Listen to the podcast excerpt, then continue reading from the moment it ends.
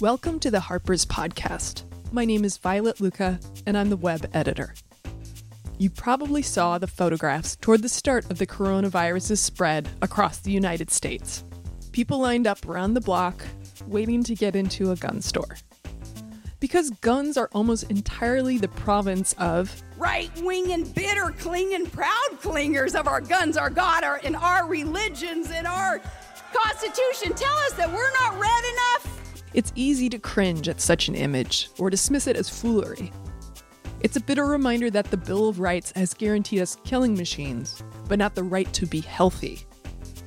And, as James Pogue argues in his April cover story for Harper's Magazine, it's exactly because guns have always been a part of American life that they shouldn't be owned and operated exclusively by conservatives.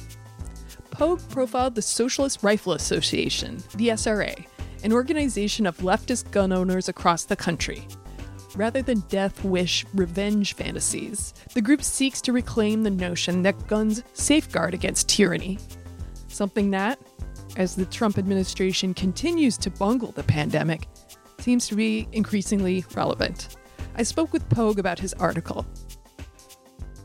I just wanted to start with something that's a pretty obvious objection. I mean, there are a lot of people who are left of center or maybe just center center mm-hmm. who will react in disgust to the premise of your article. Obviously, you can't make somebody who doesn't want to read the article read it, but what but how would you respond to someone who has that visceral reaction? Well, I would say probably two things, and they may sound contradictory when I say them. The first is that, you know, hey, all right, sure, if your objection is the idea that a world that where firearms did not exist would be a better one? I absolutely agree. Sure i mean it's very difficult for anyone to not agree with that thought. And it's very difficult for me to sit here and i'm not going to sit here and say that i think that the fact of firearms existing either in american life or in the world is something that is going is helping the world morally or something. I don't believe that the flip side, however, is that it's like in a certain way any technology that's been introduced into human life that brings with it this sort of whole pandora's box of very complicated moral questions, first of all, and questions of like what the technology can and should be used for, and how we limit its use, and whether or not limiting its use is a fair choice to make about how an individual can choose to use it versus a society, and how they can decide what individuals should be doing. And fundamentally, what we've come down on, for better or for worse, in America, is this answer that actually guns are something that we have chosen to have be a part of our life. And mm. not only that, we've basically made political structures that make the elimination of guns in our lives more or less impossible. So the two things that I would say is that like what we as a country decided was since guns are going to be a part of human life and political life, we are going to devolve the power to own them to people so that they can have the choice to limit the power of the state, so that they can have the choice to use or not use this frankly violent technology. And I would say that I'm very far from the only American. As a matter of fact, a large majority of Americans agree with me that actually there's something about a society that trusts its citizens to do that that's pretty valuable. Now, does that mean we manage guns very well? No. Does that mean that it wouldn't be better if we just didn't have them at all? No. But my objection is that the left frequently is not living in a real understanding of what guns do in American life, what they represent, and how much power they actually convey it to people. Um, so that would be my first take on that, and then we could talk about it further this this is the whole thing. yeah, no, no, no. I mean, it's um because obviously people see the headline and they're like, "What the fuck?" And they just don't want to to even be receptive to. Right. But as you get into, it's a lot more complicated than that. And what I responded to the most was that your story begins with the Bush era and the beginning of mass surveillance, and that comes back later in the piece as you're discussing how the notions of guns as protection against unchecked authority has largely disappeared as part of this national conversation about them. And the surveillance apparatus, whether it's through cameras or social media or smartphones, is completely unchecked abuse of power. Mm-hmm. Um, and that that also applies to like police departments who use hand me downs from the Iraq War. Mm-hmm. Um, so, can you touch on why that idea of protection against authority disappeared from mainstream discussions of gun ownership? I mean, is it entirely because of like right wing ideologues, or are we just kind of complacent against things like mass surveillance and these other factors of American life we just come to accept? Well, I would, and now I'm going to offend liberal listeners even more, but I would actually say that right wing ideologues are the only people who kept the flame of like what a gun could represent as resistance to unchecked authority alive. And I mentioned in the piece that, you know, I've spent almost my entire career covering groups that operate in the space between politics and violence, right? Groups that are like militias or maybe like outlawed terrorist organizations or things that are operating in basically more or less functioning societies, but yet bring armed politics into it, right? And in the United States, the people who were doing that, especially, especially at the start of the Obama administration, were people that now, you know, regarded as politically untouchable in this country. And perhaps they always should have been, but they were people who were incensed by the Bush administration, who felt like the Bush administration had betrayed them as these are, you know, right wing guys, and especially the Western United States, who felt like the Bush administration betrayed their sort of libertarian backing of him and created this massive surveillance state. Um, I re- always remember like a pretty major Pacific Northwestern uh, militia leader who once told me that he got radicalized by having to go to the airport and take off his shoes. And then I started to see these people do something that was really interesting, which is that when you take a gun and you bring it into politics and you say, I dare you to kill me, but I'm going to defy you anyway. I'm going to defy you. Uh, if you kill me, that's fine. That's your prerogative. But other people are going to stand up and do the same thing because we're all mad. When you do that, surveillance goes out the window. It doesn't matter. You, no one, no one's surveilling. When the Bundy family takes over a wildlife refuge, surveillance has stopped being a force that works on them because now they're just daring you to kill them and they've got guns so you can't go in because there will be a firefight and so frankly and again people don't like to necessarily hear this but more or less every single armed action undertaken by right-wing militias in the last six years of those when they've been pretty frequent, more or less every single one has been victorious. Now, you can make a lot of lot of arguments about well those things being victorious in part because they were carried out by white people because they were right. effectuating right-wing agendas all of these things but the fact is that armed politics has been proved time and time again in recent portions of American life to actually work. Now, I'm not, again, suggesting that this is something we want all the time, but the idea that it's something that should be the exclusive province of the right seems really scary to me at this moment. Right. You profile members of the Socialist Rifle Association. And part of their platform, and this is sort of maybe this helps address what you were just saying, is that they want to create more hopeful politics but how can you create more hopeful politics with a machine that kills people? Or is this just like, you know, socialists can't have money? Like that sort of uh, like logic error. yeah, I mean that's the thing, right? Was the American Revolution a hopeful project? I I mean, you know, the, when you discuss right, I know. And of course, I mean this is one of these things, right, that I think the piece wrestles with implicitly is like whether or not some of the American traditions that we learned growing up to celebrate are now whether they all need to be re- reappraised or like to what degree we can learn from American traditions and then discard others and all of this stuff. But I just mean that in the sense of like when people undertake to build a better world and some of it involves violence, is that a hopeful project or not a hopeful project? You know, and historically, often hopeful projects have come from those things. The flip side, I think that people on the left are experiencing right now. And part of why, I mean, maybe it's a self selecting group, but I got a lot of people who wrote to me who said they'd hated guns all their lives, but this sort of opened them up to what could be a hopeful vision of them. It has to do with the idea that for so many of us, and you know, I don't know how you capture this exactly politically, but I'm it's something that we all talk about, I think, these days. I think it's something that we're all latently aware of. So many of us feel as though our politics are fundamentally unresponsive. So many of us feel that our politics fundamentally have stopped being able to address the major issues that we are going to have to be able to address if we're going to continue to have a society. I mean, we have a government that is barely functioning in the faces of a pandemic right now. We have a government that is absolutely un- incapable and frankly like almost uninterested in addressing the possibility of a climate collapse. Yeah. And so there can be a blend, I think, of hopeful politics and also like a sort of hard-nosed realism that some of that may have to involve very hard stands. And I think that that's something that can give people hope.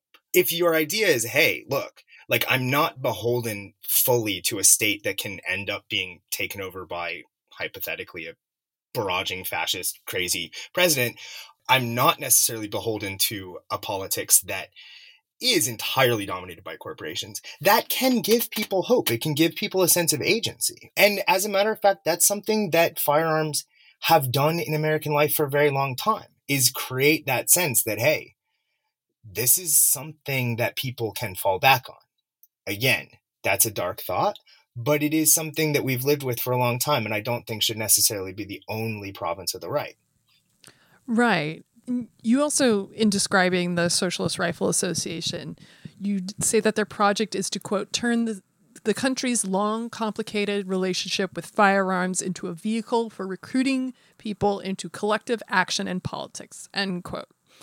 What would you say to those on the left who might have the opposite intuition that combining the words socialism and guns is going to alienate potential converts who feel strongly about nonviolence or hate socialism or who find the idea of armed politics more frightening than liberating? I mean, I would say a couple things to that, which is on the one hand, I mean, most of the people, most of the people who truly are terrified by guns are already probably pretty far left anyway. On the other hand, again, like we kind of have to live in the real world. Guns are one of the most single culturally divisive, I mean, certainly objects, but even ideas in our political life. And frankly, most people in America support the right to own one. So if you are making a basis of left politics that does not include gun owners, then you are fundamentally not making a politics. You're not even living in the real world. And you're not thinking fundamentally about, I mean, I cannot tell you how many people find out, and I'm not a huge gun guy, honestly. Uh, but I cannot tell you how many people just find out that I own a gun and in places that I could never have had a political conversation otherwise. I mean, in, you know, rural Montana, wherever it is, mm-hmm. all of a sudden open up and have an idea like, oh, hey, maybe this guy isn't such a, you know, loser city liberal as he might, as I might thought, right? And, you know, it's something honestly that I use a lot in my reporting because I hang, you know, I, I go to these places where they kind of are willing to assume that even just being from LA makes you city liberal loser. And all of a sudden you can have conversations. All of a sudden it's, you know, politics are happening. The unfortunate thing that doesn't go directly to what you're asking, but perhaps of interest. The unfortunate thing is that, you know, a few, and I thought this might happen, but I honestly maybe thought that it was going to be better. Like a few gun websites, like blogged about the piece and stuff like that. And the comments were batshit. Like, well, you can't look at the comments. Come on. I know, you I know, know but it was there were thousands. There were thousands of them, and they were like, "This dude just wants to send you to a camp. This guy, socialist, oh. they're gonna cut. Great thing, give the socialist guns because they're gonna come and kill us all." And I was just like, "Oh, wow, right. This is what you guys think. Fair enough." It's a it's a long process, but at least it's opening that conversation even with them. You know? Yeah. No, that's true. Um, and this this is a this is a two part question. So, first, um, the SRA developed out of jokes and conversations on Reddit, as so many things do. And judging from the groups you profile, most of the members seem to be 20 and 30 somethings who live outside of cities and have relatively precarious working class jobs. Yeah. So, I guess, do you have any actual numbers on the makeup of the group along class, race, or gender? Or just like a loose sense of what that breakdown is. I don't have like a numerical breakdown. We we obviously, and I'm a member of the Socialist Rifle Association. Uh, we I don't think compile racial or gender sorts of things because a lot of people don't want to make that known to us, or they wouldn't even necessarily have pick a side in, a lot of that. Right, There's a right, lot right. of fluidity in all of those things. With that said, you know, I was at the national convention, and I would say it was definitely, definitely very young, and that definitely. I mean, there were like a couple people who I would say had class backgrounds of similar that were similar to mine in the sense of like, you know, like I'm not from money, but I went to a I went to a liberal arts college and like I live in LA, you know what I mean? That kind of thing. Like I make a living as a journalist. Like there were a couple of people who were like, hey, let's go out to this place for dinner. But you would not go out to those places for dinner because almost no one who had come to the national convention was in a position where they could spend 35 bucks on dinner. And it was interesting because, you know, being on the left, I'm sure you're aware, working at Harper's Magazine, being on the left in a lot of contexts, you know, means hanging out with like some guy who went to Yale who has an opinion on like an anthropology text. And this is Mhm. not that. And, and which is really neat. And I, it's been really neat to discover that there's 5,000 people who, you know, work at Jimmy John's and are a part of this organization that really, really cares about its members. And so I'm now blanking on whether I quoted this in the piece, but there was someone at the convention. I don't know. It was just a really touching moment at the end where they got up he, as a taxi driver and didn't have enough money in his account to fill up his cab. So his cab was stuck outside of his house somewhere in Minnesota. His cab was stuck outside of his house. Uh, and he hadn't been able to make money. And like the SRA people gave him some money and then somebody drove him down to the convention. He hung out. He'd never owned a gun before. He'd never owned a gun, but somehow he got into the SRA and this became his sort of political community. And then he didn't have any money. So he stayed in a, in a couch at the hotel and then everyone paid for his food and his weed and his beer. Aw. Uh, and then he went back, you know, but it was that kind of thing. It was like actual genuine, you know, I, and, and it can almost sound trite to say this kind of stuff because when you hear it in the halls of Harvard, it sounds different, but it was actual genuine working class solidarity, you know? Um, yeah. and, and I, I thought it was really powerful, honestly. Yeah, I mean, do you see other places on the left where people have been finding new entry recently, like other rallying ideas that the left has let the right monetize and that should be reclaimed? Or, I mean, obviously, gun. This is this is fertile ground, but what else? it, the thing that comes to mind and and kick me off if it sounds like I'm recommending a podcast here, like while people are trying. But the funny thing is that uh, a lot of what people in the SRA will talk about as a sort of casual nomenclature is that is the world of the street fight left, um, which is Yes. people who may or may not, but may just resemble the kind of listeners of this podcast, Street Fight Radio, which is, you know, just guys in Columbus. I think at least one of whom owns guns, who they do things about shitty small business bosses. And, um, you know, they have these call in shows and it'll be like someone calling in from a potbelly sandwiches night shift, like they're cleaning up you know a dirty toilet and it's stuff that you know really people find this very deep community on but it's not people that you know even even the left i think sometimes stereotypes the left as sort of elite coastal things Yeah. and there's this whole other world that the SRA, frankly, has been my window for discovering of people who are really genuinely not a part of these elite cultural circles, but are organizing and organizing really, really fast. Um, it's just out of sight. It's on YouTube, it's on podcasts, it's on Reddit. It's places that that a lot of the sort of liberal political commentators of the world don't go. Yeah. Well, speaking of podcasts, I listened to the SRA's podcast. Pretty good. Oh, did you? Yes. Um, and one of the subjects in your story is talking about a documentary that was made about the group. And she says, I gave this very long discussion of my evolution from the 2016 election to joining this organization. And the BBC just cut it so it went from 2016 to now.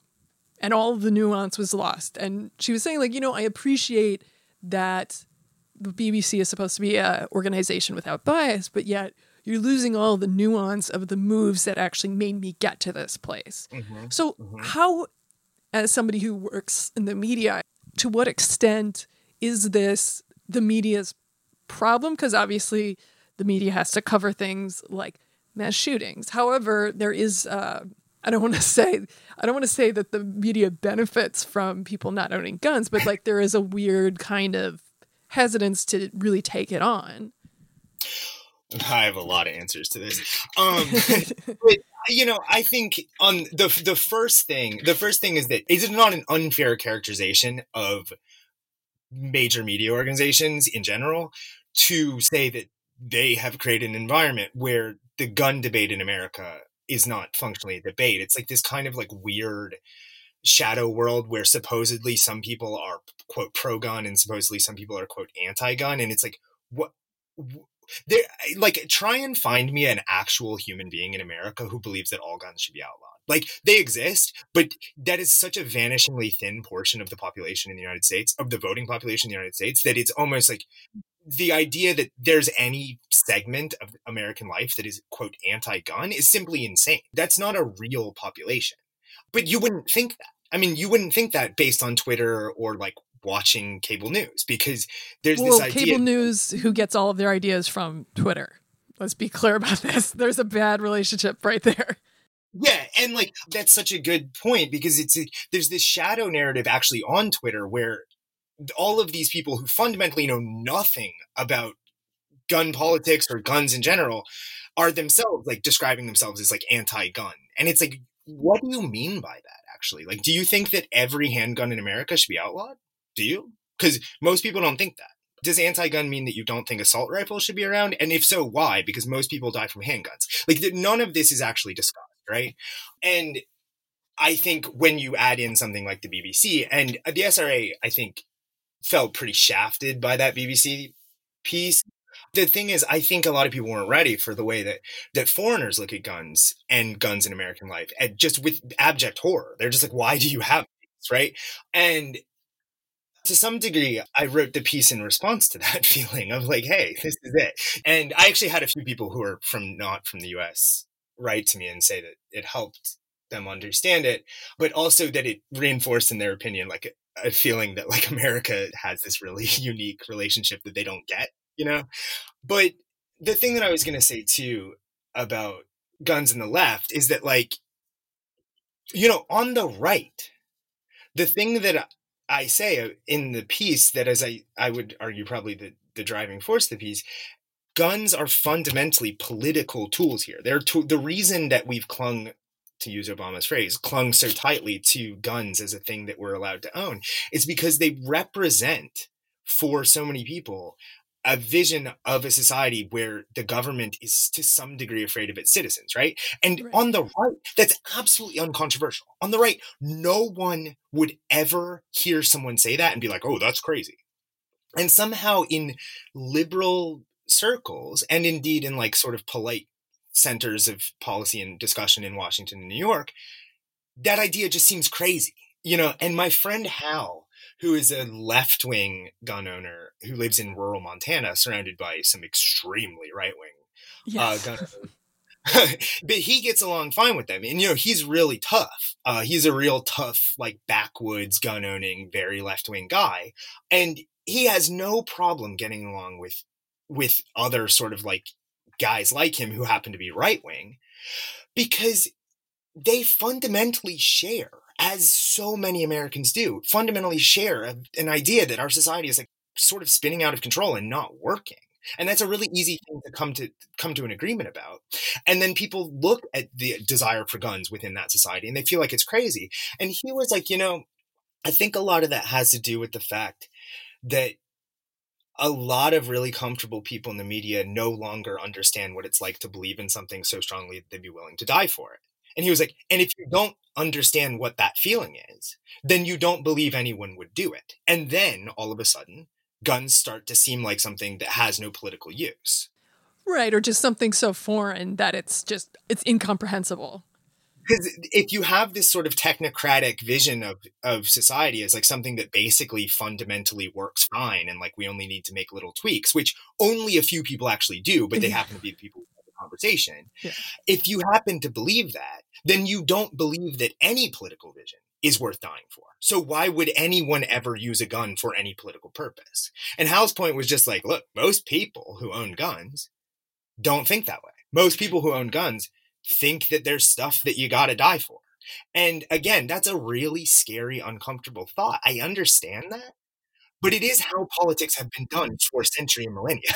so it's not actually as crazy as it happens to sound in our current technocratically happy vision of what a society maybe should look like. Right. You've been charting the extremities of the left right divide in American politics for a while. And as the coronavirus spread across the US over the last few weeks, there have been several stories of Trump supporters and Fox News pundits downplaying the threat and calling it a calculated attempt to influence the election. It's hard to know how widespread that is. Like any, just as you were saying, it's hard to know really what anybody, even though opinions are everywhere, what people actually believe, or whether it's continuing to happen now that Trump seems to be taking the threat more seriously in certain ways. What's the, your sense of that divide, that left right divide? And also, what's your personal sense of the appropriate threat level at this point? Well, as regards the divide, like, I mean, I'm basing this exclusively on talking to friends of mine who are in places like Utah and stuff like that, people who've been involved in certainly the extremities of the American right. And I think that they are taking it pretty seriously, honestly. I think that people, you know, I talked to a friend in Utah. He said that everybody was pretty hunkered down. The Walmart was sold out, but, you know, it was pretty calm. And, you know, he was like, but this isn't that crazy to us because we're fine. We've been ready for this for years. And so he was like, he was like, I don't really know. He was like, he sent me a picture of a deer he just shot. He was like, I'm fine. and I was like, um, and so I would say too that like there's a a large tendency on the right to feel like liberals freak out about some of this stuff in part because people on the right have been saying for years that our society is out of control and crazy and sucks and they've been howling with rage and so they're like yeah like how is this any different with that said as regards sort of threat level. I mean, I'm sure you've seen pictures of people lined up outside of gun stores right now. Yes. Like right now, even gun parts manufacturers are having trouble delivering like receivers so that people can build a gun in their home. Like even that stuff is starting to like slow down. And, Supply and, chains, and, man. yeah. And you know, the thing is like, it's not prepper craziness to wonder, hey, how long can a supply chain keep up if most of a country is shut down. And at that point, what does our social breakdown look like, right? Because, you know, a friend of mine, eh, also in Utah, who I asked once, I said, you know, if there was civil disorder, hypothetically, say there was an election in which Trump rightly or wrongly believed he had won and the rest of the world rightly or wrongly believed that he hadn't won, right? And there was some kind of civil disorder. And my friend, cool as a cucumber, said back to me, he was like, well, what are you going to do against 100 million people with half a billion guns? And I was like, oh, okay. Uh, like you've already thought about this. I hadn't thought about this. I, I was like just raising a kind of, you know, casual hypothetical, and he had an answer on the tip of his tongue. And I'm not trying to terrify anyone, but I'm just saying that that is a way that a lot of people in right wing circles think. And if you just want to pretend that away, or if you just want to pretend away that like nothing could ever happen that would involve civil breakdown or civil disorders, or indeed a president refusing to leave office and then causing Lord knows what, I just think you're living in a fantasy world. I mean, a few weeks ago, nobody thought that we could all be living locked down in quarantine. And here we are. Right. Yeah. Ever since 2016, anything is possible anything is possible. We know this. We just haven't dealt with it yet. what would you say to, you know, situations where gun violence is really bad in this country? So places like, you know, favorite right-wing talking point, Chicago. Like how do guns help a situation like that? Mm-hmm. Because guns do seem to be it's almost like a disease. It's it's a terrible part of a terrible and unfair part of life in certain parts of Chicago. And they don't help anything. An answer that would be the happy version of the answer, which is not the one I'm going to stand by. But I mean, one version of that is, that, you know, like where there is less poverty and desperation, there's less gun violence, A, and B, uh, there's less gun suicide, which is the primary way that people die from guns in this country. But leaving that aside to some degree, the fact of the matter is that handguns and the way that handguns are distributed in this country is absolute disease. The piece is not at all like an argument that everyone should run out and buy a handgun tomorrow. I, I think handguns are really dangerous in a lot of ways. And I think that there's a lot a lot, a lot that people who support gun ownership in America can and should be doing to restrict how handguns basically flow into places that honestly they cause so much death and desolation and there's no reason for it. I mean there's no reason for people to be buying handguns by the dozens in virginia and north carolina and driving them up to new york. You know that's like what Bloomberg used to call the iron pipeline. The flip side of that is that gun laws wildly disproportionately impact black people. Uh, and they are the number one driver of disproportionate sentencing and arrests in federal prisons in the United States. Gun laws, not drug laws. Because people use anytime you've got a gun anywhere halfway within half a mile of you and you commit a crime in this country they're going to slap you with an extra five years. They're going to get they have all these add-ons you know? And all of these little things where if you know largely if a white grandma gets pulled over with an unregistered handgun because she drove the wrong through the wrong jurisdiction in pennsylvania she's usually going to be fine a black person that's not true a lot of the time and so you get people hit with these minor, minor, minor infractions of gun laws that are really, really hard to keep up on. And then all of a sudden they get sent for 10, 15 years to federal prison. That is as much of a problem as the actual violence in a lot of ways. Now, again, it is all caused by the flow of guns, right?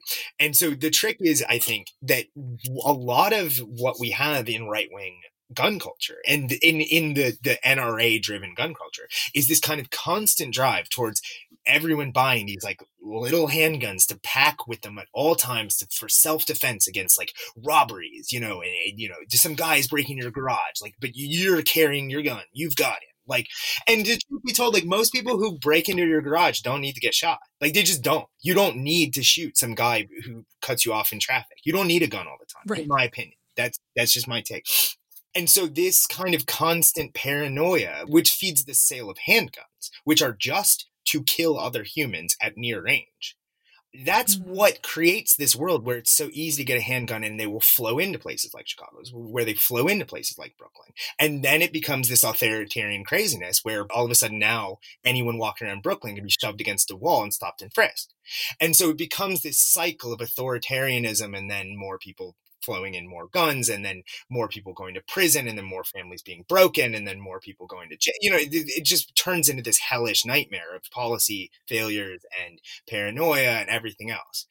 That's a very long way of saying that it seems pretty reasonable to me to make some very sensible steps about how we could restrict the flow of handguns into those places. Like I don't that's not inconsistent whatsoever with a building a world where people can also feel comfortable with handguns, feel like they have a right to own them, even if they're left wing. And I wouldn't want to take away from that at all. A lot of that is going to come, though, from breaking the power of gun organizations like the NRA to say their own vision of what guns are. Like they shouldn't be able to dictate all this because they're the ones who are work the hardest to prevent those kind of measures. Hmm. I mean, so I guess part of what your argument is is not that everyone should have a gun, but rather we need to rethink a lot of the laws and sentencing around guns. And also you know if somebody was convinced by your article like what what type of gun should they go out and buy? Well i mean uh, that's interesting. I mean the first answer that i would give is probably don't just run out and buy a gun.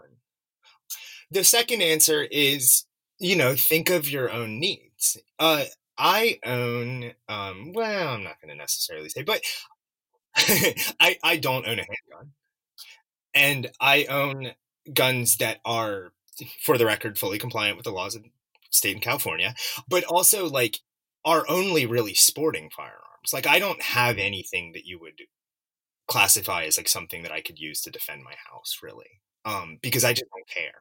That's not. I don't feel unsafe in my home, and if somebody wants to rob me, fair enough. You know, you, I don't have that much so that but that's my personal need, right? I like having access to an AR.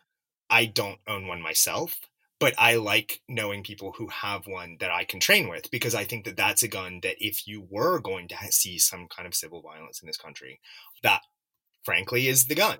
Uh, I mean, it's a good pattern of gun. You, you can make bad ones. It's just a, a pattern of a gun, but it's a good style of firearm uh, for a lot of purposes. It, it absolutely makes a lot of sense why people love it. Does that mean that every person who's curious about guns should go out get an AR-15? No. And like again, I live in California. As most people would think of an AR-15, I can't even own one. You know, I'd have to modify it in certain ways. So, and long story short, I think that a lot of people who are curious about this stuff can start by, you know, whether it's the SRA or whether it's going online or anything, but just start with the presupposition that guns are not terrifying, that guns are something that you can get comfortable with and that know what they're not the province of anyone else. Like they're not they don't have to be intimidating. There are people out there who are really not friendly and really frankly like possessive of gun culture who will make you feel bad who will belittle you who will do all of this kind of stuff to make it seem as though it's guns are only things that like tough right-wing guys really know about and it's just not true and there's also this other whole world of people who will really help and who can make them less mysterious and make them less scary and i think that that is something that people on the left are going to have to get used to in this coming crazy world. All right. Well, thank you for the very hopeful note. we can all change the world if we try um, and get ready because it's going to get stranger. Um, so thank you very much. Thank you. I appreciate it. I enjoyed talking.